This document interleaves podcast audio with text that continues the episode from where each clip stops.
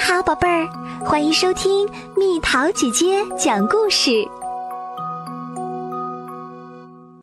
强尼兔历险记》，强尼与布谷鸟。最近几天夜里，强尼兔总被一些奇怪的声音吵醒。在他的小兔屋里，就能听到微弱的口哨声，还有木板吱吱响的声音。真奇怪呀，他想。第二天晚上，强尼躲在兔屋的后面，拿着手电筒等候着。他想知道声音到底是从哪儿来的。等着等着，强尼等得快要睡着了。突然，他听见一个微弱的声音正慢慢靠近。嘘，不要那么大声，孩子们，小声点儿。强尼打开了他的手电筒，他看见布谷鸟一家正在院子上空做单脚尖旋转的动作。啊，不要！最大的那只布谷鸟大叫道：“你们已经被发现啦！”强尼大声说：“但这是麦克斯，农夫挂钟里的那只布谷鸟，这怎么可能呢？”强尼觉得很奇怪。麦克斯和其他三只布谷鸟立刻飞到强尼身边。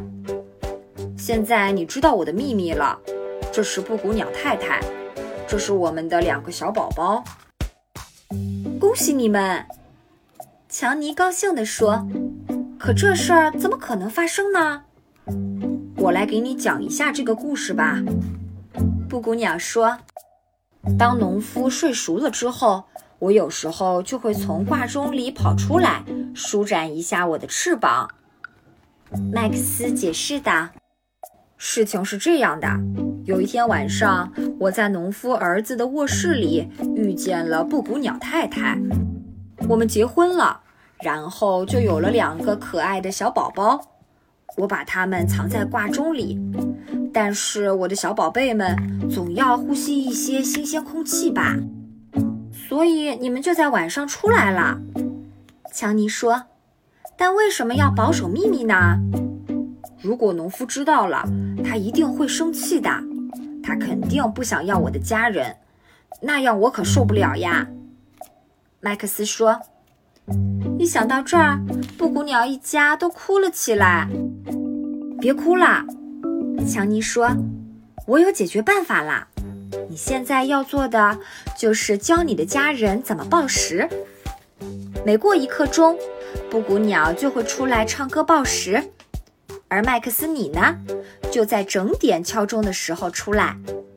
一点一刻的时候，让你儿子出来。”一点半的时候，让你太太出来；一点四十五分的时候，让你女儿出来；两点整的时候，又轮到你这当爸爸的出来。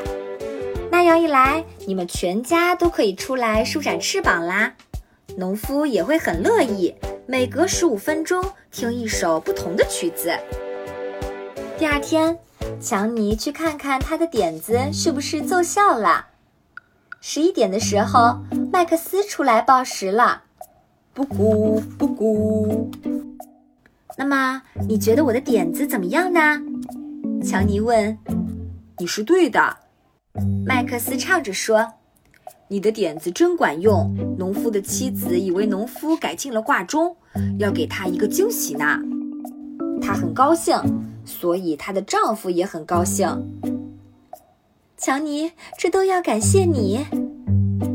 麦克斯和他的太太、孩子们说：“不用谢。”乔尼答道：“他很高兴自己能帮到他的朋友。”好啦，小朋友们，故事讲完啦。你会看时钟吗？长针代表什么？短针代表什么？长针和短针指到不同数字的时候，你都在做些什么事情呢？和蜜桃姐姐分享吧。